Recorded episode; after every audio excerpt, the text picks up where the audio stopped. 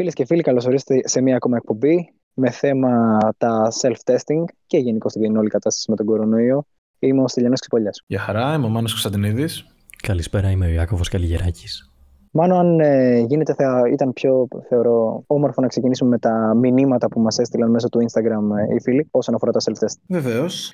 Από το story που ανεβάσαμε στο Instagram έχουμε τρία όμορφα μηνύματα. Το πρώτο είναι μια εμπειρία που έχει ένας φίλος μας από το εξωτερικό. Όπου θα αναφέρω κατά γράμμα την απάντησή του πώς γίνονται τα self-test στην Αγγλία για το Πανεπιστήμιο. Λοιπόν, στην Αγγλία ως φοιτητής δικαιούμαι δύο self-test τη βδομάδα που μου τα παρέχει το Πανεπιστήμιο. Η διαδικασία είναι η εξής. Μπαίνω σε μια πλατφόρμα του Πανεπιστημίου. Κλείνω ένα ραντεβού όποια ώρα και όποια μέρα θέλω, ανάλογα με το ωράριο και το ραντεβού που έχει το κέντρο που θα κάνω το τεστ. Πάω στο γυμναστήριο της σχολής μου, που έχει τροποποιηθεί σε κατάλληλο κέντρο για self-test. Η διαδικασία είναι πολύ απλή. Γράφω τα στοιχεία μου σε ένα λάπτοπ, το οποίο προφανώς απολυμμένεται μετά από κάθε χρήστη. Περνάω σε ένα μικρό δωμάτιο που ο ένας τείχο έχει καθρέφτη και ο άλλος τζάμι. Εκεί υπάρχει ένας υπεύθυνος που με κατευθύνει αλλά και με ελέγχει συγχρόνως την ώρα που κάνω το τεστ. Μόνος μου, έπειτα κλείνω την μπατονέτα σε ένα μπουκαλάκι που μου έχουν δώσει και το δίνω μέσα από μια εγκοπή στον τοίχο. Μετά από 20 λεπτά έχω τα αποτελέσματα στο κινητό μου και σε μήνυμα αλλά και σε mail για να μπορώ να πάω στη σχολή μου. Αυτή είναι η διαδικασία που περνάει ένας τυπικός φοιτητής στην Αγγλία για να συμμετέχει στις δραστηριότητες της σχολής του. Εντάξει, είναι καταπληκτικό το κομμάτι και της ψηφιακής διακυβέρνησης και του τρόπου που συμμετέχει το σύστημα υγείας στο να γίνεται σωστά η διαδικασία του self-test. Σε μια χώρα βέβαια που έχει φτάσει το 20% πλήρους εμβολιασμού βέβαια. Δεν ξέρω όμως, δεν ξέρω όμως. Εντάξει, δεν μιλάμε για ίδιε καταστάσεις. Δεν ξέρω κατά πόσο είναι σοφό να μπορούμε να συγκριθούμε με την Αγγλία. Εντάξει, πολλά μπορούμε να πούμε για την Αγγλία, όπου ξαφνικά θυμήθηκε ότι ναι, μερικοί παθαίνουν όντως θρομβό στην Αγγλία και απλά υπάρχει εν τέλει ένα τάδε πρόβλημα με την AstraZeneca, ενώ δεν είχε βγάλει καμία ανακοίνωση και περίμενε τη συνέντευξη που θα δώσει η αίμα. Παρ' όλα αυτά, νομίζω ότι η ψηφιοποίηση είναι ένα από τα θετικά χουσούρια που παραδόξως αφήνει ακόμα και στην Ελλάδα κορονοϊός. Τώρα, φυσικά, ναι, δεν μπορούμε να συγκριθούμε. Παρ' όλα αυτά, για να μπω και λίγο στο θέμα, το self-testing εδώ είναι τελείως διαφορετικό έτσι. Δηλαδή, εκεί πέρα παρατηρούμε ότι ο Τόλης κάνει την εξέταση μόνος του δύο φορές τη βδομάδα. Δύο φορές την εβδομάδα, ναι. Έχει δύο τεστ την εβδομάδα. Η εξέταση του αναλύεται από ειδικό. Ελέγχεται η διαδικασία του που κάνει. Ελέγχεται κιόλας η διαδικασία του. Ενώ ότι εκείνος την κάνει μόνος του σε ένα δωμάτιο, αλλά υπάρχει κάποιος ειδικός που τον κατευθύνει. Λογικά φαντάζομαι που του λέει κάποιες οδηγίες. Άμα κάνει κάτι σωστά ή κάτι λάθος. Αυξάνοντας, φαντάζομαι, την ακρίβεια της διαδικασίας. Ωραία, επιτρέψτε μου τότε να μπω και στο πρώτο θέμα που μου επιλύει ο τρόπος που διεξάγεται το self-testing στην Αγγλία, που είναι τα απορρίμματα. Γιατί από ό,τι φαίνεται, το λέει και στις οδηγίες του σκευάσματος που δόθηκαν στα παιδιά στο self-test, ότι περιέχει μια ουσία η οποία είναι απαγορευμένη και δεν πρέπει να περάσει στο περιβάλλον. Είναι κάτι το οποίο αναγράφεται στις οδηγίες του self-test που δόθηκε στα οικιακά τεστ, επαναλαμβάνω. Και η λύση της κυβέρνησης, η οποία επίσης δόθηκε, ήταν να χρησιμοποιηθούν διπλές πλαστικές σακούλες για να καλύψουν το δείγμα. Θέλετε να βγάλουμε την πράσινη ανάπτυξη εκτός, θέλετε να βγάλουμε το γεγονός ότι προσπαθούμε να καταπολεμήσουμε τα πλαστικά καλαμάκια; Ε, Τελείως εκτός. Θέλετε να βγάλουμε το γεγονός ότι υπάρχουν αδέσποτα έξω τα οποία μπορεί να σκίσουν τα απορρίμματα. Με, αυτό το, με αυτή την ουσία η οποία θα καταλήξει στη χωματερή και αργότερα αλλού, και ποιος ξέρει πού, με τους γυρολόγους οι οποίοι ψάχνουν τα σκουπίδια για πρώτες ύλες, με τους εδωκαθαριστέ, τι γίνεται. Εντάξει, θα μου πείτε αυτά είναι πολύ περιφερειακά. Μήπως πρέπει να τα αναλύσουμε ή τα αφήνουμε εκεί πέρα; Γιατί εκεί πέρα, από ό,τι φαίνεται, τα απορρίμματα πετούνται απευθείας ως ιατρικά απόβλητα. Και φαντάζομαι από τη στιγμή που ο Τόλης πετάει τα ιατρικά του απόβλητα σε ένα συγκεκριμένο κάδο, από εκεί και πέρα είναι ευθύνη του ειδικού να διεξάγει το πρωτόκολλο το οποίο ήδη γνωρίζει. Και δεν είναι ευθύνη της μητέρας του παιδιού που έκανε μόνο του self-testing για να πάει σχολείο. Αυτό μας φαίνεται σημαντικό, γιατί δεν θέλω να μείνω και πολύ σε αυτό. Κοίτα, η διαδικασία των απορριμμάτων, κατά τη γνώμη μου, όσον αφορά την ιατρική, προηγείται της πράσινης ανάπτυξης. Αλήθεια. Προηγείται. Δεν πάει πράσινη ανάπτυξη σε σχέση με την υγεία και το πώς διαχειρίζει κάποια πράγματα. Τώρα, αντίστοιχα και το μπεταντίν είναι πάρα πολύ κακό για τα ζώα και επικίνδυνο να εκτεθεί κάποιος. Γενικά τα ιατρικά απορρίμματα ή τα παραϊατρικά απορρίμματα χρειάζονται μια περαιτέρω φροντίδα. Όπως χρειάζονται και τα self-test. Δεν μου φαίνεται παράλογη η διαδικασία του να το προσέχεις περισσότερο. Αντίστοιχα, ας πούμε, αν έχεις κάποια πληγή με ανοιχτό αίμα, δεν πρέπει να τη βάλει σε μια ξεχωριστή σακούλα, ρε στέλιο. Αν αυτή τη στιγμή σηματώσει, δεν πρέπει να το πετάξεις σε μια ξεχωριστή σακούλα, θα το πετάξεις δεν ε, έχει κάποια, είναι λογικό να έχει επαφή ο, ο άνθρωπος που, μαζε, που συλλέγουν τα απορρίμματα με το αίμα μας; Βεβαίως, Μάνο, αλλά ε, αυτά, αυτή, κάθε, αυτά τα απόβλητα απαγορεύονται να πεταχτούν σε κάδος ανακύκλωσης και μιλάμε για 30.000 μαθητές οι οποίοι θα κάνουν διπλό τεστ κάθε εβδομάδα. Και δεν, δεν θα βάλουμε καν τα οικιακά τεστ για, σε διάφορους υπαλλήλους ακόμα. Όπως είπε ο Πρωθυπουργός ότι θα γίνει μέσα στη βδομάδα. Μιλάμε μόνο για μαθητές. Που σημαίνει ότι 60.000 επί 2, γιατί θέλει διπλή πλαστική σακούλα, 120.000 πλαστικές σακούλες θα βρίσκονται στον κάθε απορριμμάτων. Ωραία, ναι, έχεις απόλυτο δίκιο. σω η πράσινη ανάπτυξη να μην είναι και το πρώτο πράγμα. Αλλά αξίζει το self-testing όταν σου λέει ο SCDC, το κέντρο ελέγχου των λοιμόξεων, ε, λοιμόξεων της Ευρωπαϊκής Ενώσεως, πρώτα απ' όλα ότι είναι συμπληρωματικό μέτρο, ενώ το είδαμε και σήμερα με θριαμβολογίες στην τηλεόραση, ότι μόνο συμπληρωματικό δεν είναι από ό,τι φαίνεται. Θα μας επιτρέψει να πάμε το Πάσχα για διακοπές. Μακάρι, μακάρι, μακάρι. Α μην είμαστε αρνητικοί για τα πάντα. Αλλά μιλάμε ότι θα δίνει μια ψευδής επιδημιολογική εικόνα, τέλος πάντων, στο 70 με 80%. Αξίζει. Αξίζει τόσο πολύ παραπάνω από το να επενδύσεις σε κέντρα τεστ όπως έγινε στην Ρώμη. Εμείς ίσως να μην μπορούμε να συγκριθούμε με την Αγγλία. Παρ' όλα αυτά στην Ρώμη, σε ένα πανεπιστήμιο, δεν θυμάμαι ακριβώς σε ποιο, προσφέρει τσάμπα μοριακά τεστ δύο τη βδομάδα στους φοιτητές του. Μοριακά τεστ. Ίσως να αξίζει λίγο παραπάνω. Αλλά μιλάμε για πολλές πλαστικές σακούλες και μιλάμε για ιατρικά απόβλητα τα οποία νομίζω ότι θα έπρεπε να υπάρχει μια καλύτερη οργάνωση. Νομίζω είναι από τα ενδιαφέροντα σχόλια τα οποία θα ήθελα να κάνω. Και δεν βασικά θα, εδώ πέρα θα πρέπει να συμφωνήσω λίγο με τον Μάνο. Με την έννοια του ότι η πράσινη πολιτική, αν και δεν είναι ανέφικτο να έχεις πράσινη πολιτική μαζί με ιατρικά ας πούμε απόβλητα, θεωρώ ότι δεν είναι και το πιο σημαντικό πράγμα, ειδικά σε μια κατάσταση πραγματικά εκτάκτου ανάγκης όπως είναι η πανδημία. Αλλά αυτό που εγώ θεωρώ είναι προβληματικό με την απάντηση αυτή και την επίλυση αυτή, Δίχως να πω ότι η Αγγλία και οι άλλες χώρες έχουν επίλυση σε αυτό, γιατί δεν ξέρω πώς αντιμετωπίζουν αυτή τα βιολογικά απορρίμματα αυτά. Αλλά η ερώτηση μου είναι αυτή. Εσύ κάνεις το τεστ, αυτό το υλικό το οποίο χρησιμοποίησες θα εξοδετερώσει και το πιθανό φορτίο το οποίο έχει τώρα αυτό το kit αν ναι, τότε το πρόβλημα δεν υφίσταται. Αν όχι, και το λέω αυτό προφανώς δίχως να έχω τις απαραίτητες γνώσεις βιολογίας, επομένως και να το εκλάβετε ως απλά μια σκέψη και όχι κάτι που λέει ένας ειδικός. Άμα εμείς βάλουμε τώρα κοροναϊό σε ένα εξαιρετικά μολυσμένο περιβάλλον, δεν αυξάνει την πιθανότητα μετάλλαξης. Δεν αυξάνει την πιθανότητα του να δημιουργήσουμε έναν υπερκοροναϊό δίχως να θέλω να το πω συνωμοσιολογικά από το υπερκοροναϊό, ότι ξαφνικά θα γίνουμε όλοι ζόμπι επειδή κολλήσαμε κοροναϊό ή κάτι τόσο extreme. Απλά θέλω να, να εκφέρω την άποψη ότι θεωρώ ότι ο τρόπος ο οποίος η κυβέρνηση χειρίζεται την, την, την μεταφορά των αποβλήτων είναι σαφώς όχι ο καλύτερος, αλλά και θεωρώ ότι δυστυχώς στην παρούσα φάση είναι και ο μόνος. Και νομίζω αυτό χαρακτηρίζει και την όλη κατάσταση με τα self-test. Και εκεί στέκομαι εγώ ότι δεν είναι η καλύτερη λύση, αλλά αυτή τη στιγμή είναι η μόνη που έχουμε. Τα self-testing είναι η μόνη λύση δηλαδή. Ή ο τρόπος διεξαγωγής της... Στο, συγγνώμη, ο, ο, ο, και αυτός ο τρόπος διεξαγωγής των self-testing είναι η μόνη λύση. Μόλις μας είπε παράδειγμα ο Τόλης ότι δεν είναι. Στην Αγγλία. Όχι στην Ελλάδα. Η Ελλάδα είναι άλλο μέρος. Έχει άλλες οικονομικές δυνατότητες και αφετέρου είναι και άλλη νοοτροπία του κόσμου. Θες να μου πεις ότι θα μπορέσει ο κόσμος στην Ελλάδα να αντιμετωπίσει να πρέπει να πηγαίνει κάθε εβδομάδα σε ένα κέντρο να κάνει τεστ και να προσέχει και να μην γίνει κάποιο λάθος και να μην γίνουν αυτά κέντρα ε, σε αιστείες επιμόλυνσης. Δεν ξέρω κατά πόσο είναι εφικτό στην Ελλάδα. Δίχως να θέλω να κατηγορήσω την ελληνική κοινωνία, δεν είμαι αυτός ο άνθρωπος ο οποίος πιστεύει, ξέρεις τι, εμείς ως κοινωνία φέρουμε την αιτία και όλοι οι υπόλοιποι μια χαρά είμαστε. Εμείς κάναμε χαζομάρα στην κοινωνία και αυτό καταλήξαμε εδώ πέρα. Αλλά θεωρώ ότι δεν μπορούμε να εφαρμόσουμε την ίδια λογική στα δεδομένα της Ελλάδας. Ακριβώς γιατί δεν, λειτουργικά δεν μπορούμε να αντιμετωπίσουμε τον κορονοϊό με τον ίδιο τρόπο. Είναι και θέμα οργάνωσης και θέμα budget πολλά πράγματα. Δεν είναι θέμα κοινωνίας. Είναι θέμα, είναι θέμα καθαρά οικονομικό budget σε πολλά πράγματα. Το οποίο, αν θα μπορούσε να βρεθεί, είναι άλλο κομμάτι. Θέλω να μεταφέρω όμως λίγο τι είπε ο Πανελλήνιος Ιτρικό Σύλλογος, για να έχουμε και μια ειδική άποψη. Η χρήση των self-test δεν αποτελεί τη λύση για την καταπολέμηση της πανδημίας, αλλά ένα μικρό βήμα για τον πιθανό εντοπισμό ύποπτων κρουσμάτων. Και επισήμανε τα προβλήματα. Δεν εξασφαλίζεται η ορθή λήψη του δείγματος με αποτέλεσμα να ενδέχεται να έχουμε ψευδό αρνητικά αποτελέσματα. Η καταγραφή των αποτελεσμάτων πάγεται στον ανθρώπινο παράγοντα. Η διαχείριση των μολυσματικών αποβλήτων πρέπει να γίνεται σχετικά με τι ειδικέ οδηγίες της Ευρωπαϊκής Ένωσης και η διαχείριση και επιτήρηση της νόσου COVID-19 με μέσο των τεστ διάγνωση καθορίζεται από αυστηρό υγειονομικό πρωτόκολλο, απαιτεί προστατοποιημένο προσωπικό και σαφές πλαίσιο προδιαγραφών. Τα self-test σίγουρα δεν είναι από μόνος του λύση.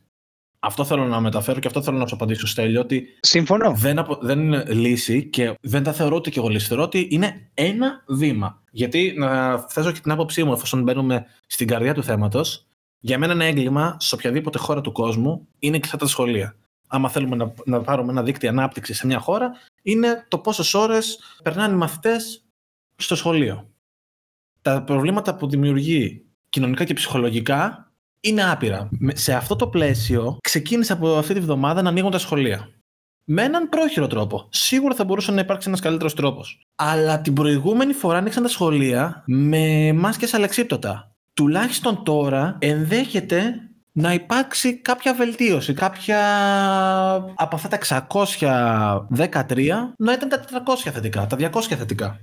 Είναι ένα βήμα. Συμφωνώ απολύτως ότι τα self-test μπορεί να είναι μία ακόμα μικρή, υπερβολικά μικρή βοήθεια στην αντιμετώπιση της πανδημίας. Συμφωνώ σε αυτό. Παρόλα αυτά, θεωρώ ότι η διεξαγωγή του θα δείξει μια επιδημιολογική εικόνα η οποία θα είναι καθόλου αρνητική. Διότι άμα εσύ δεν, δεν προσπαθήσεις να φτιάξεις το κεντρικό σύστημα αντιμετώπισης του κορονοϊού, όπως είναι, ε, αν θυμάμαι καλά, όταν ξεκίνησε η όλη κατάσταση, θέταμε τρία βασικά θέματα. Όταν έκλεισε η πρώτη καραντίνα, θέλαμε τρία πολύ βασικά πράγματα.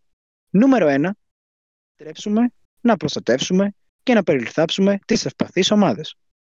Νούμερο 2, να διατηρήσουμε την κοινωνική μας ζωή. Και νούμερο 3, να έχουμε οικονομική δραστηριότητα για να μην πεθάνουμε από την πείνα. Σωστά. Αυτά τα τρία και τα τρία βασικά τα αποτύχαμε παταγωδός. Γιατί τα αποτύχαμε παταγωδός; Διότι έχουμε, δεν, δεν έχουν σταματήσει οι διασωληνωμένοι καθόλου αυτόν τον καιρό, έχουμε στους 500. 7 στους 10 διασωληνωμένους εκτός των ΜΕΘ πεθαίνουν. Και εμείς επενδύουμε βοηθητικό μέτρο και όχι στην κεντρική αντιμετώπιση που είναι μαζικά τεστ PCR όχι 20.000 τη μέρα όχι όποτε έχει διαδηλώσεις και όχι όταν κάνουμε, ε, εισάγουμε τα self-testing να βγαίνει ο γεραπετρίτης την επόμενη μέρα και να μας λέει είμαστε ένα βήμα πιο κοντά στην ελευθερία που είναι μέλος της κυβερνήσεως και να βγαίνουν επίσης επιδημιολόγοι της Επιτροπής και να λένε αυτό είναι ένα πείραμα που κάνουμε. Ανοιχτά τα λένε. Δεν να θριαμβολογούμε την επόμενη μέρα. Δεν γίνεται την επόμενη μέρα να βγαίνει ο πρωθυπουργός μας και να λέει Είμαι περήφανος που εμπιστεύτηκα το λαό μου και αυτός τα έκανε τόσο καλά.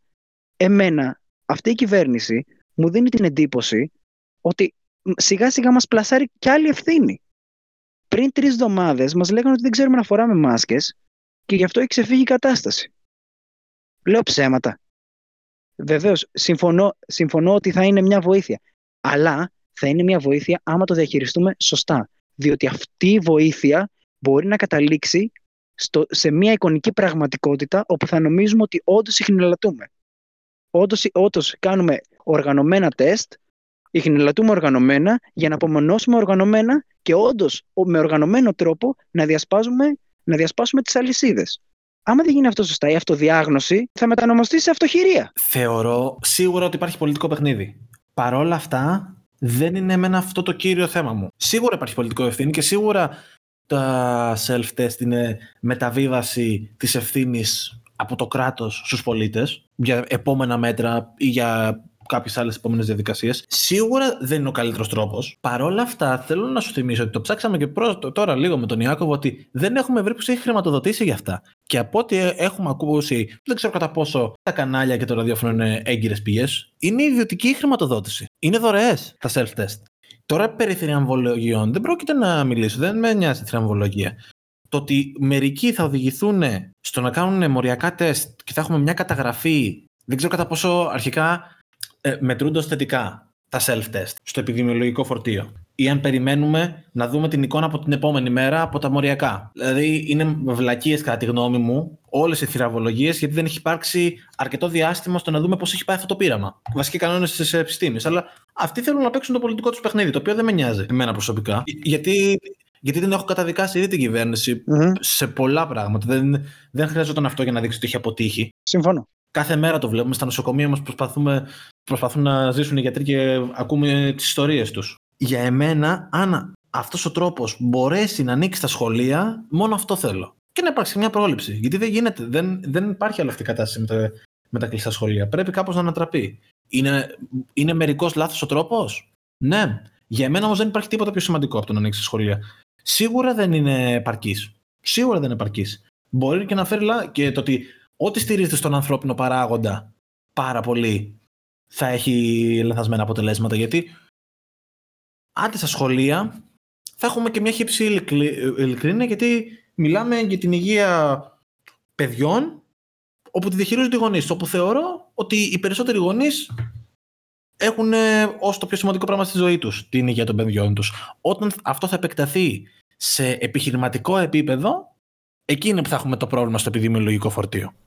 Νομίζω ένα από τα μεγαλύτερα προβλήματα τα οποία αντιμετωπίζουμε στην παρούσα φάση είναι ένα πρόβλημα το οποίο αντιμετωπίζουμε εδώ και πάρα πολύ καιρό, ιδιαίτερος στην Ελλάδα, αλλά και όχι μόνο. Είναι ουσιαστικά αυτό που ανέφερε εσύ, το κατά πόσο δεν γνωρίζω αν τα μέσα είναι έγκυρε πηγέ πληροφορίας. Δεν θα το πάω συνωμοσιολογικά από την έγκυρε πηγέ πληροφορίας, αλλά θεωρώ σε μια εποχή που χρειάζεται μια ανάλυση, δεν την έχω παρακολουθήσει πουθενά. Και όσον αφορά τους σχολιασμούς περί ότι αυτό που κάνουμε είναι ένα πείραμα. Δεν θα μιλήσω καν για θριαμβολογίες, διότι πλέον όχι μόνο σε εμάς αλλά και σε όλο τον κόσμο είναι ξεκάθαρο ότι όλα έχουν καταλήξει να είναι επαγγελματικά πλέον στην πολιτική. Είναι ένα παίγνο για το ποιος θα καταφέρει να διατηρήσει την εξουσία και επομένως να βγάζει κέρδος. Δεν θεωρώ ότι η παρούσα φάση και η παρούσα πολιτική κάστα, γιατί αυτό είναι εξ ολοκλήρου πλέον μια τάξη κοινωνική, α, αντικατοπτρίζει τις ανάγκες της κοινωνίας. Δίχως να θέλω να πω ότι είναι και τελείως άεργη και ότι έχει κάνει εξ ολοκλήρου λάθη. Σίγουρα έχουν γίνει καλές κινήσεις, σίγουρα έχουν γίνει και ανεπιτυχείς κινήσεις. Αλλά αυτό που θέλω να πω είναι ότι εάν διαβάσουμε το τι μας λέει η κυβέρνηση να κάνουμε και πώς να χρησιμοποιήσουμε τα self-test και ποια είναι η διαδικασία που αποκολουθούν τα self-test, και άμα κάνουμε και μια σύνδεση, θα αναφέρω μάλιστα μια συνέντευξη του κυρίου Εξαδάκτυλου ε, στο CNN Greece, ο οποίος πέραν ότι ανέφερε τη σειρά αξιοπιστίας ότι είναι PCR, rapid και έπειτα self-test και διαφορά μεταξύ rapid και self-test δεν είναι στο τεχνολογικό κομμάτι, αλλά στο τεχνικό κομμάτι ότι ένας επαγγελματίας υγείας κάνει το rapid, άρα και θα είναι πιο σωστή η χρήση του. Συνεχίζει και λέει ο κ. Ξεδάκηλο ότι ουσιαστικά εφόσον είναι αρνητικό το self-test, πρέπει να συμπεριφερόμαστε σαν να είναι θετικό. Δηλαδή, να τηρούμε όλα τα συγκεκριμένα μέτρα. Και εδώ πέρα είναι που θα πω ότι δεν είναι τόσο πολύ ότι η κυβέρνηση θα επιρρύπτει παραπάνω ευθύνη στους πολίτες, γιατί οι πολίτες, άμα ακολουθήσουν μια σωστή τακτική και κατανοήσουν τη χρήση των self-test και την εφαρμόσουν και ορθά κατ' επέκταση, δεν θα είναι εφικτό από την πολιτική να μας δώσει και να μας επιρρύψει ευθύνη ως πολίτες, διότι τα self-test κανείς δεν έχει πει, ιδιαιτέρω οι επιστήμονες και οι ειδικοί, ότι θα επιτρέψουν να ανοίξει η χώρα. Οποιοδήποτε ο οποίος είναι ένας γιατρός, ένας επιδημιολόγος, ο οποίος έστω και λίγο φέρει κάποια αξία αυτό το οποίο λέει, δεν έχει πει ότι ξαφνικά λόγω των self-test η χώρα θα μπορέσει να ακμάσει. Όλοι λένε ότι τα self-test λειτουργούν ως απλά ένα άλλο point of data, όπως λένε οι Άγγλοι. Απλά ένα σημείο μέτρο μέτρησης, ούτε καν πρόληψης. Είναι ένα μέτρο στο οποίο σου λένε ότι πλέον θα μπορούμε να βάλουμε ένα παραπάνω βήμα στο να μπορούμε να ανακαλύπτουμε και να κάνουμε streamline τη διαδικασία του να βρίσκουμε ασθενείς. Είναι κάτι λίγο παραπάνω. Ούτε ξαφνικά θα ανοίξουμε, ούτε ξαφνικά θα πάμε στις διακοπές. Αν γίνει αυτό, αν ξαφνικά ανοίξουμε λόγω των self-test, είναι ατρανή απόδειξη ότι κανείς δεν ακούει τους επιδημιολόγους και ότι απλά λειτουργούμε με γνώμονα κάτι άλλο. Και θέλω να το κλείσω λέγοντας ότι τα μέτρα συγκεκριμένα και οι διαδικασίες του self-test είναι συγκεκριμένες και σε διαβάζω απευθείας από το self-testing.gov.gr. Κάνουμε το self-test, υπάρχουν δύο ενδεχόμενα. Είναι είτε αρνητικό είτε θετικό. Ωραία.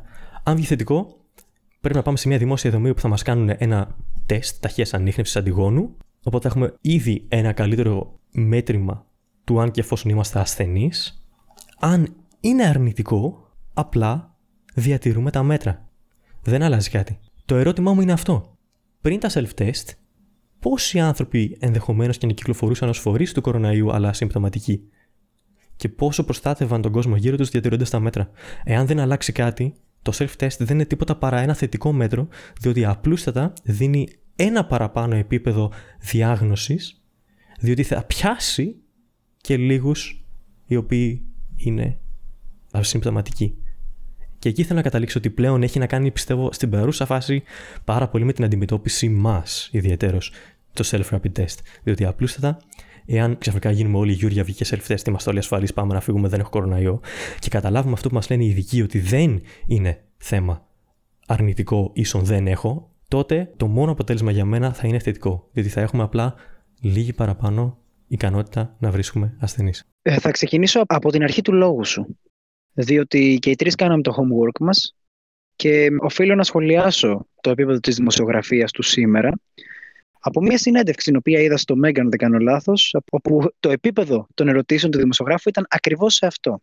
Ήταν σε μέλος της Επιτροπής. Δεν θυμάμαι το όνομα δυστυχώς. Η ερώτηση παραμένει η ίδια. Και η ερώτηση του δημοσιογράφου ήταν: Μα αφού κάναμε εμβολιασμούς, αυτοί που εμβολιάζονται, γιατί δεν μπορούν να βγουν έξω ελεύθεροι; Αυτό είναι το επίπεδο της δημοσιογραφίας.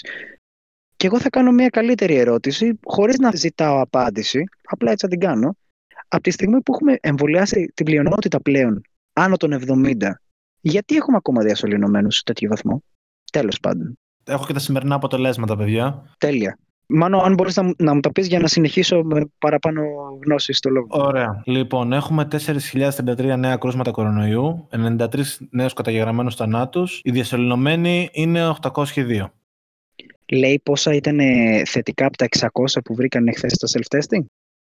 Δεν έχει, όχι, έχει τα κλασικά στοιχεία, τα μέσο όρο ε, του επταημέρου μέσα στο νοσοκομείο, τις εισαγωγές. Όχι, δεν έχει κάποιο ε, τέτοιο ακόμα. Άρα ακόμα δεν γνωρίζουμε. Θα το βρούμε κάποια στιγμή, είμαι σίγουρος ότι.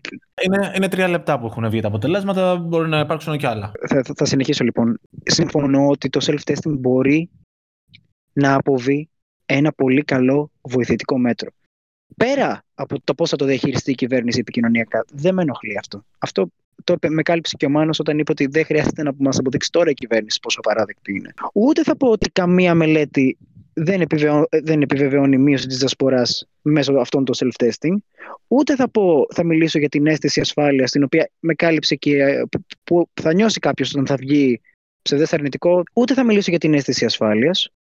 Θεωρώ ότι είναι πολύ σημαντικότερο αυτή την περίοδο να υποστηρίξουμε το κεντρικό σύστημα αντιμετώπισης, θεωρώ ότι είναι πολύ σημαντικό να επενδύσουμε πολύ όντως σε σοβαρή επιδημιολογική επιτήρηση. Διότι με αυτά τα self-testing δεν χτίζουμε απλά ελπίδες για Πάσχα. Αφήστε το επικοινωνιακό φιάσκο. Αφήστε τις χάζε ερωτήσεις των δημοσιογράφων. Είναι σαν να χτίζουμε πάνω σε άμμο. Διότι δεν το λέω εγώ. Οι ειδικοί το λένε. Το ECDC το λέει. Ότι τα self-test Άμα στο κάνει ειδικός, είναι 90% η πιθανότητα να βγει σωστό, γιατρός στα επίγοντα 70% και ένας καθημερινός άνθρωπος στο σπίτι του είναι 50 με 60. Αυτή η αριθμή είναι πολύ χαμηλή. Ίσως να είναι μια βοήθεια το αν βγει θετικό να, να, να στείλεις κάποιον για rapid, όχι μοριακό. Απλά θεωρώ ότι αυτό θα ήταν καλύτερη βοήθεια και θα ήταν όντως βοήθεια και όχι απλά μία ακόμα επιδείνωση στο σύστημα, διότι είναι, άμα δεν το, αυτό δεν υποστηρίξεις και αναπτύξεις πρώτα.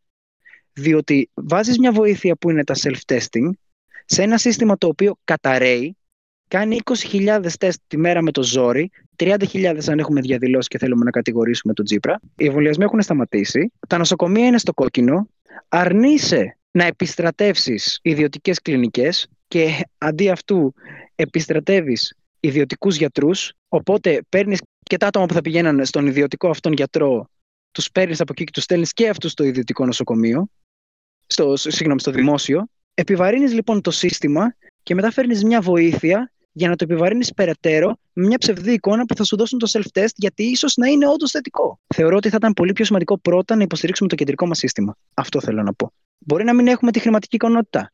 Ναι, αλλά την είχαμε να δώσουμε 10 εκατομμύρια στα κανάλια. Συμφωνώ μαζί σου, τελειώ. Δηλαδή, στο αν θα υπήρχε καλύτερος τρόπος, πιο ασφαλής. Δηλαδή, το συζητούσαμε χθες με τους γονείς μου. Στο κομμάτι ότι γιατί δεν γίνανε κέντρα τεστ τα σχολεία στην Ελλάδα τα Σαββατοκύριακα. Αλλά αυτές οι ιδέες απαιτούν λεφτά και απαιτούν και προσωπικό. Κάτι που δεν είναι πρόθυμη η κυβέρνηση να δώσει. Η κυβέρνηση είναι πρόθυμη να δεχτεί βοήθεια ιδιωτική και να τη βαφτίσει ως πανάκια. Για εμένα το μόνο θετικό που μένει από αυτό είναι ότι κάποια θετικά κρούσματα μπορούν να οδηγηθούν στο να ανοιχνευθούν και στο ότι ανοίγουν σιγά σιγά τα σχολεία. με λανθασμένο τρόπο, για μένα δεν υπάρχει τίποτα πιο σημαντικό από το να ανοίξουν τα σχολεία απλά. Αυτό. Αυτό θέλω να θέσω ως κομμάτι. Ότι για μένα είναι έγκλημα που είναι κλειστά τα σχολεία. Το ότι ξεκινάνε και ανοίγουν τα λύκεια πρώτα από τα, ε, ε, από τα δημοτικά και από τα νηπιαγωγεία είναι για γέλια. Και δείχνει πάλι το επίπεδο αυτής της χώρας. Το καταλαβαίνω. Το καταλαβαίνω. Επίσης, έχω και τα σημερινά ποσοστά. Όπου για αυτό που έλεγες, τα rapid, εδώ είναι το κομμάτι που μπορούμε να βλέπουμε ψευδή στοιχεία. Γιατί σήμερα έχουμε 4.043 θετικά κρούσματα. Σε σύνολο 24.958 PCR και 51.112 rapid. Σύνολο είμαστε γύρω στα 75.000 τεστ. 76. Και έχουμε 4.000 θετικά. Τώρα, τα πόσο τα, τα 51.000 rapid Φαντάζομαι ότι η πλειονότητα πρέπει να είναι από τα self-test τα rapid. Δίνουν αντιπροσωπευτικά αποτελέσματα, δεν το γνωρίζω. Όπως λέει και ο Πανελλήνιος Ιατρικός Σύλλογος, μιλάμε για ψευδό αρνητικά αποτελέσματα. Εφόσον δεν εξασφαλίζεται η ορθή λήψη του δείγματος από τους πολίτες. Εκεί όμως θα, θα σταθώ εγώ και θα επαναλάβω ουσιαστικά αυτό που είπα πριν, αλλά θα το χρησιμοποιήσω για να προσχωρήσω και σε κάτι άλλο που είναι λίγο ενδιαφέρον, που είναι οι τύποι του, um, του self-test. Εδώ πέρα υπάρχει ουσιαστικά από ό,τι καταλαβαίνω μια έλλειψη κατανόησης της στατιστικής. Είναι ξεκάθαρα μαθηματικό θέμα αυτό. Είναι το πώς θα χρησιμοποιηθούν αυτά τα στοιχεία για να βγάλουμε κάποιο αποτέλεσμα. Είναι κάτι το οποίο είναι πάρα πολύ εύκολη στατιστική ανάλυση και άμα βάλουμε εργασία σε ένα παιδάκι λυκείου να την λύσει και μετά ως ερώτηση κρίσεως να προσφέρει δύο-τρεις λύσεις, θα είναι κάτι που μπορούν να γράψουν πάρα πολλά παιδιά και πάρα πολύ επιτυχημένα πράγματα γιατί δεν απαιτεί κάποια ιδιαίτερη γνώση, δεν απαιτεί κάποια ιδιαίτερη κριτική ικανότητα για να κατανοήσεις πώς πρέπει να χρησιμοποιήσει τα, τα, τα, στατιστικά αυτά, αν ξέρεις τι είναι η στατιστική. Τι εννοώ, όταν λέω έχω 50 με 60% πιθανότητα να βρω θετικούς, αυτοί οι 50 με 60% θετικοί, οι οποίοι θα προσχωρήσουν σε ένα άλλο τεστ επιβεβαίωσης, το οποίο αυτό είναι 70% θετική. Μπορούμε να κάνουμε λίγα μαθηματικά, δεν μπορώ να κάνω στατιστική μες στο κεφάλι μου αυτή τη στιγμή, αλλά θα βγάλουμε ένα ποσοστό. Θα έχουμε ήδη μια καλύτερη εικόνα για το πόσοι είναι ασθενείς και ποιοι από ουσιαστικά τα παντελώς τυχαία rapid test τα οποία γίνονται βάσει συμπτωμάτων. Από τη στιγμή που μεθοδεύσαμε με self-test ουσιαστικά έστω και τον μισό πληθυσμό, ο οποίος θα αποδειχθεί θετικός στον κορονοϊό. Να βάλω μια πολύ μικρή παρένθεση. Πολύ μικρή, πολύ μικρή παρένθεση, γιατί είχα μπει στην σελίδα με το, για τα τεστ, για το δωρεάν τεστ. σα ίσα λέει ότι ο στόχος των rapid test είναι η εξέταση ασυμπτωματικών ανθρώπων. 12.000 12 πολυτυχέ επιλογές καθημερινά ασυμπτωματικών. Ακριβώς αυτό είναι και η στατιστική. Αυτό σου λέει η ανάλυση των αριθμών αυτών. Σου λέει ότι εμείς δεν ψάχνουμε αυτούς με τα συμπτώματα, γιατί αυτοί θα έχουν συμπτώματα και απλά θα πάνε να κάνουν τεστ. Οι άνθρωποι που έχουν συμπτώματα και δεν πάνε για τεστ, απλά δεν θα πήγαιναν anyway. Δεν υπάρχει καν συζήτηση για αυτούς. Μη σου πω ότι και ενδεχομένως τους πιάσουμε επειδή επιβάλλεται και το, το self-test. Ακόμα και αυτούς που έχουν συμπτώματα και δεν πηγαίνουν. Γιατί οι συμπτωματικοί, μην ξεχνάμε, υπάρχει μια αρκετά μεγάλη κρύβεια έβρεση θετικού αποτελέσματος από το self-test. Το πρόβλημά μου είναι το πόσο κόσμος εξισώνει το 60%, 50 με 60% επιτυχία με το αντίστροφο. Ότι έχω 40% επιτυχή, το οποίο σημαίνει ότι είναι τελείως άχρηστα. Δεν ψάχνουμε για να βρούμε όλους τους ασθενείς από αυτό το μέτρο. Δεν ψάχνουμε να αντικαταστήσουμε την παρούσα φάση και τα, παρούσα, τα, τα παρόντα μέτρα με καινούρια λόγω του self-test. Προσπαθούμε να μεθοδεύσουμε μία μέθοδο η οποία θα είναι εύκολη και προσιτή και προσβάσιμη σε όλους, ώστε να μπορούμε να καλύψουμε τον μεγάλο αστάθμητο παράγοντα που είναι η ασυμπτωματική. Διότι η ασυμπτωματική μέχρι αυτή τη στιγμή, παρότι μπορεί να βρεθούν από τεστ PCR και ακόμα και rapid, δεν έχουν λόγο να πάνε. Δεν έχουμε δειγματοληψία από συμπτωματικούς, γιατί δεν επρόκειτο να πάει κάποιος έτσι τακτικά για να δει άμα τυχόν έχω κορονοϊό συμπτωματικά. Δεν έχει λόγο να το κάνει. Δεν έχει λόγο να βάλει τον αυτό του. Τώρα με τα self-test, τώρα με τα self-test όμως, ξαφνικά μεθοδεύεται αυτό. Ξαφνικά, εκεί πέρα που έχεις ένα πολύ χαμηλό ποσοστό από ανθρώπους οι οποίοι απλά δεν θα πήγαιναν και απλά δεν θα ξέραμε διότι δεν θα είχαμε καμία τεχνική να τους βρούμε, τώρα αναγκάζονται. Τώρα έχουμε ήδη ένα σίγουρο ποσοστό ασθενών που θα βρούμε εκ του μηδενός. Μόνο και μόνο με τα self-test. Γι' αυτό και θεωρώ ότι είναι σημαντικό να καταλάβουμε ποιος είναι ο σκοπός τους; Συγγνώμη, Ιάκωβε, αλλά το γνωρίζουμε ότι το self-testing πιάνει τους ασυμπτωματικούς. Το γνωρίζουμε. Υπάρχουν ποσοστά, τα, υπάρχουν ποσοστά τα οποία σου λένε ότι το 50 με 60% των, των ασυμπτωματικών θα παρουσιάσουν θετικό. Παρ' όλα αυτά, δεν θα μπορούσε αυτό να γίνει πολύ καλύτερα μέσω των ειδικών ή μέσω rapid.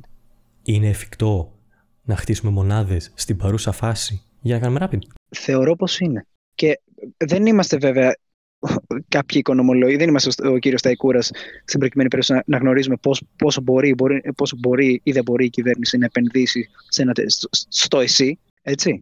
Αλλά εν τέλει δεν έχει σημασία. Απλά επέτρεψε μου να μην συμβιβάζομαι όχι με τη μετριότητα, με το κάτι. Δηλαδή ουσιαστικά κάνεις ένα self-testing που η πιθανότητα είναι 50-60 να πιάσεις τους μαθητές. Αύριο θα το κάνεις κάπου αλλού. Ενώ δεν έχεις επενδύσει, έστω σε, όχι σε ένα κέντρο σε κάθε δήμο, τουλάχιστον σε κλιμάκια ΕΟΔΗ. Σε κλιμάκια ΕΟΔΗ που να κάνουν rapid. Θες να ανοίξεις, θες, θες να ανοίξεις, ε, στα, στα μεγάλα έργα, δηλαδή θα μπορούσες να, να πετύς από τα ειδικά εργοστάσια, ας πούμε, να σου φέρουν αποτελέσματα rapid ε, στο site, έτσι ώστε, ε, δηλαδή υπάρχουν πολύ διαφορετικοί τρόποι να φέρεις στου ασυμπτωματικούς. Ναι, είναι έξυπνο το self-testing και γι' αυτό συμφωνώ με την ιδέα. Παρ' όλα αυτά, θεωρώ ότι η πράξη δεν είναι καλή. Παρ' όλα αυτά, έχεις, αν έχεις κάτι να ολοκληρώσει, Ιάκωβε, θα ήθελα να πάω την συζήτηση λίγο κάπου αλλού. Μιας και πιστεύω ότι ε, στην ουσία τα βρίσκουμε. Συμφωνώ για το self-testing. Απλά επιτρέψτε μου να πιστεύω, ρε παιδιά, ότι μπορεί να υπάρξει συγκεκριμένη επένδυση στο στέρεο της αντιμετώπισης και όχι στο χτίσιμο πάνω στην αμμουδιά. Και το κλιμάκια του ΕΟΔΗ υπάρχουν. Και στο Σύνταγμα και σε διάφορους Δήμους ανά τη βδομάδα. Ποια. Το να είναι σταθερά κέντρα self-test, συμφωνώ. Να υπάρχουν σταθερά κέντρα τεστ, σίγουρα αυτό έπρεπε να έχει γίνει ναι. εδώ και πάρα πολύ καιρό. Αλλά τώρα ότι υπάρχουν, υπάρχουν. Και επίσης να συμφωνήσω μαζί σου, Τέλειο, ότι, sorry, Μανώ, ότι ουσιαστικά τα self-test δεν τα θεωρούμε λύση, όπως το διευκρινίσαμε. Τα θεωρούμε έναν επίδεσμο για να μπορούμε να προλάβουμε τα καταστάσεις ώστε να μπορούμε να δώσουμε χρόνο και χώρο να επενδύσουμε, υποτίθεται, στο, όπως λες, κεντρικό σύστημα υγείας. Έτσι θεωρώ εγώ ότι είναι η, η σωστή αντιμετώπιση. Αυτό, αυτό που θέλω να πω εγώ και να δηλαδή την άποψή μου ότι η Άκοβε το έθεσε πολύ ωραίο το θέμα, απλά δεν, δεν, δεν είναι καλό η μία πλευρά να ξεχνά την άλλη. Δηλαδή, επιστημονικά δεν πρέπει να βαφτίσουμε την επιστήμη ναι. πολιτική ούτε την πολιτική επιστήμη. Και καταλαβαίνω, Στέλιο, γιατί πολιτικά σε ενοχλεί. Και εμένα με ενοχλεί πολιτικά. Αλλά δεν με νοιάζει πια πολιτικά στο κομμάτι αυτό. Βεβαίως, ναι. Ακριβώς. Συμφωνώ πολύ. Με νοιάζει η υγεία και η παιδεία στο κομμάτι αυτό. Το κατά πόσο επηρεάζει την υγεία έχω τις επιφυλάξεις μου και σας είπα κιόλας. Αντίστοιχα, Ιάκωβε, επιστημονικά ίσως να παρέχει κάποια. Όχι, ίσως θα έχουμε κάποια αποτελέσματα σε κάποιο διάστημα.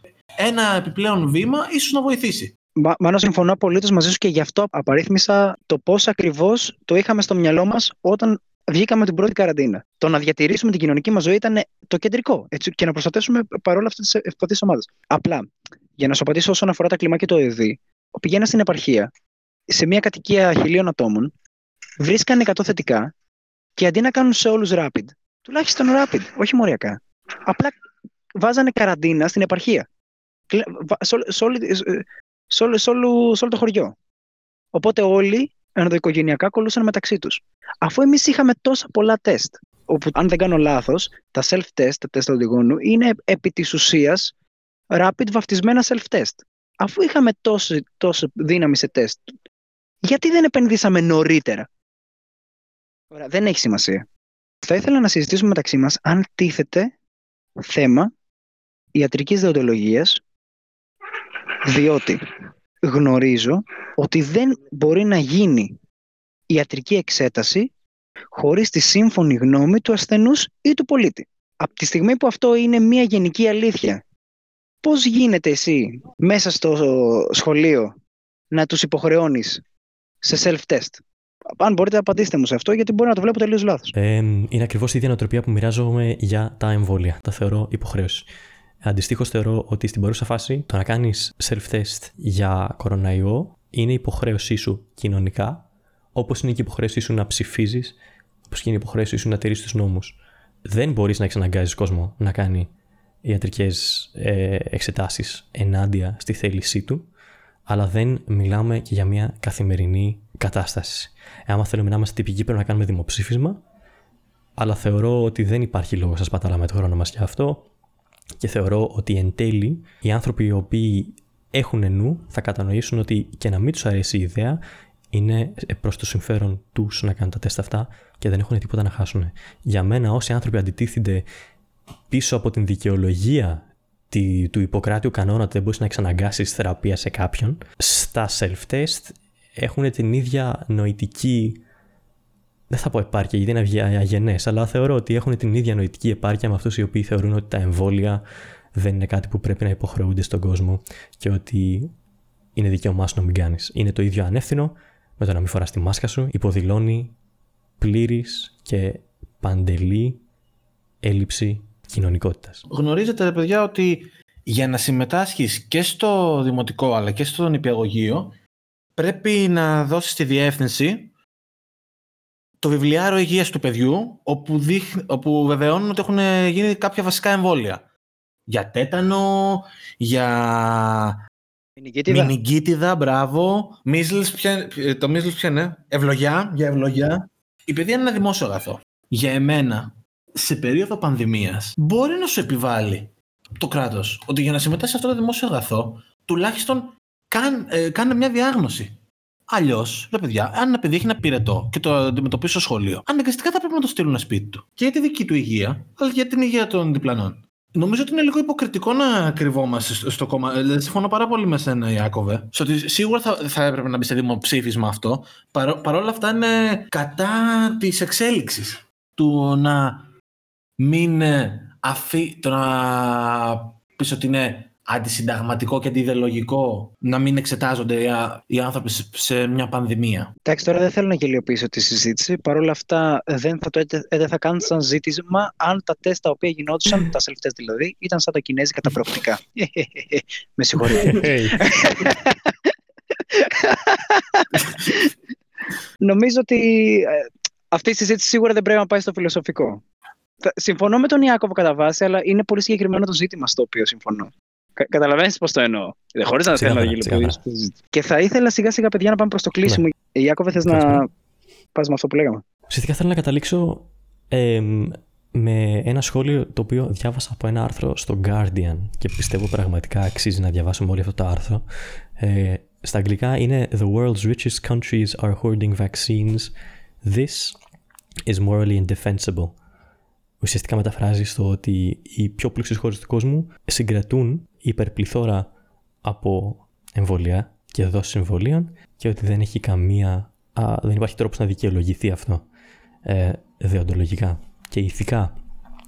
Και για να μην το επεκτείνω πάρα πολύ, δίχως να αναφέρω ότι σίγουρα υπάρχει καπιταλισμός και γεωπολιτική, όπως είπες και εσύ Στέλιο πριν, και σαφώς πολιτική. Αυτό είναι προφανές με το πώς έχει αντιμετωπιστεί η πανδημία αυτή από τη, ειδικά από τις δυτικές χώρες, το πώς αργήσαν να βάλουν. Ιάκωβε, χίλια συγγνώμη. Χίλια συγγνώμη. Ε, επειδή το είπα εκτός συζήτησης, εκτός υποποίηση βασικά, ε, όταν είπαμε ότι υπάρχει γεωπολιτική, αφήστε τον καπιταλισμό να το εξηγήσω ο αλλά όταν είπα ότι υπάρχει γεωπολιτική στα εμβόλια, σημαίνει ότι μαντέστε γιατί δεν, δεν παίρνουμε το Sputnik. Και ακριβώς από αυτό που λες θέλω να πάρω και την πάσα το ότι η Moderna και η Pfizer θα έχουν 18 δισεκατομμύρια δολάρια και 15 δισεκατομμύρια δολάρια σε πωλήσεις. Αντίστοιχα, μάλιστα η Moderna θα είναι η πρώτη χρονιά που θα βγάζει κέρδος μετά από 11 χρόνια ύπαρξης ως εταιρεία. Και θα αναφέρω μερικά συγκεκριμένα πράγματα. Η Νότια Αφρική, παραδείγματος χάρη, ε, η οποία είναι και η χώρα που έχει τα πιο πολλά κρούσματα στην, στην Αφρική, αγοράζει το εμβόλιο της AstraZeneca ουσιαστικά περίπου στις 2,5 φορές πιο ακριβό από τη δόση από ότι οι ευρωπαϊκές χώρες. Η AstraZeneca Γαλλία είπε ότι γύρω στο Νοέμβρη του 2020 ότι η maximum τιμή θα είναι στα 2,5 ευρώ, το οποίο και υφίσταται, αλλά κατά κάποιο τρόπο οι ευρωπαϊκές χώρες καταφέρουν να αγοράσουν πιο φθηνά. Και οι αφρικανικές χώρες αρκετά πιο ακριβά από τα 2,5 ευρώ. Και αυτό που μένα μου έκανε μεγάλη εντύπωση είναι ότι έχεις τον Καναδά, τον οποίο κρατάμε σε κάποιο είδους υψηλή υπόσταση, ως μια χώρα η οποία έχει εξαιρετική ποιότητα ζωής και πάρα πολύ υψηλή ποιότητα δημόσιας περίθαλψης και υγείας. Ο Καναδάς αγόρασε αρκετές δόσεις εμβολίου ώστε να μπορέσει να καλύψει τον πληθυσμό της πέντε φορές. Ενώ όλη η Αφρική, που έχει περίπου 1,3 δισεκατομμύρια κατοίκους, έχει καταφέρει να εξασφαλίσει μόνο 300, 300 εκατομμύρια δόσεις. Ένα δισεκατομμύριο των ανθρώπων που ζουν στην, στην, στην Αφρική είναι τελείως απροστάτευτοι. Επομένως, και για να δείτε ένα ωραίο ένα, ένα αριθμό για να καταλάβετε τι σημαίνει ότι η απεικιοκρατία δεν έχει αλλάξει, απλά έχει αλλάξει όνομα, σε όλη την υποσαχάριο Αφρική, που είναι Νότιος Αφρική, χώρες οι οποίες έχουν κάποιο είδους οικονομική ευκαιρία, έχουν γίνει μόνο 25 εμβολιασμοί στην 1η Ιανουαρίου. Είχαν γίνει μόλις 25 εμβολιασμοί σε όλη την υποσαχάρια Αφρική. Ενώ το Ισραήλ είχε 150.000 δόσεις ανά ημέρα. Για όσους ανθρώπους έχουν ευρεθεί υπό την, α, την πεποίθηση ότι ο κοροναϊός έχει αλλάξει τον κόσμο προς το θετικό, ότι έχουμε γίνει πιο ανθρωπιστικοί, έχουμε έρθει πιο κοντά στην παγκόσμια κοινότητα, ότι έχουμε ανεβάσει το επίπεδο ανθρωπισμού μας λόγω και λόγω του ότι έχουμε κάνει κάποιες θυσίες για το κοινωνικό καλό, ας μην ξεχνάμε ότι ενδεχομένως και να γυρνάμε σε καταστάσεις οι οποίες ήταν εγκληματικές, οι οποίες είχαν κρυφτεί και καλυφθεί από τον καπιταλισμό της δύσης και θέλω να γνωρίζουμε ότι ό,τι έχουμε καταφέρει με τον κοροναϊό είναι μάθημα για εμάς ως θύτες και όχι μόνο ως θύματα. Να προσθέσω στο κομμάτι αυτό που είπες Ιάκωβε. Παρακαλώ. Αρχικά έχουν βγει διάφοροι επιστήμονες και ο ίδιος ο Πόη και έχει αναφέρει ότι αν δεν εμβολιαστεί ο τρίτος κόσμος δεν πρόκειται να σταματήσει να υπάρχει κορονοϊός γιατί έχουμε πολλές περιπτώσεις όπου εμβολιασμένοι ξανανοσούν και ότι σίγουρα θα χρειαστεί να υπάρξει και συμπληρωματική δόση εμβολίου. Οπότε δεν υπάρχει αρχικά στην Αφρική ούτε ακριβής καταγραφή των κρουσμάτων. Έχουμε επίσης πολύ μεγάλα ρεύματα μετανάστευσης από τις τρίτες χώρες στην Ευρώπη είτε στην ε, Βόρεια Αμερική. Άρα, αν δεν υπάρξει εμβολιασμός και καταγραφή των κρουσμάτων και σε αυτές τις χώρες, δεν πρόκειται να εξαλειφθεί ως ασθένεια. Θα είναι πάρα πολύ δύσκολο. Οπότε η υποτίμηση και ο εθνικισμός στην υγεία δεν πρόκειται να οδηγήσει πουθενά σε αυτό το κομμάτι.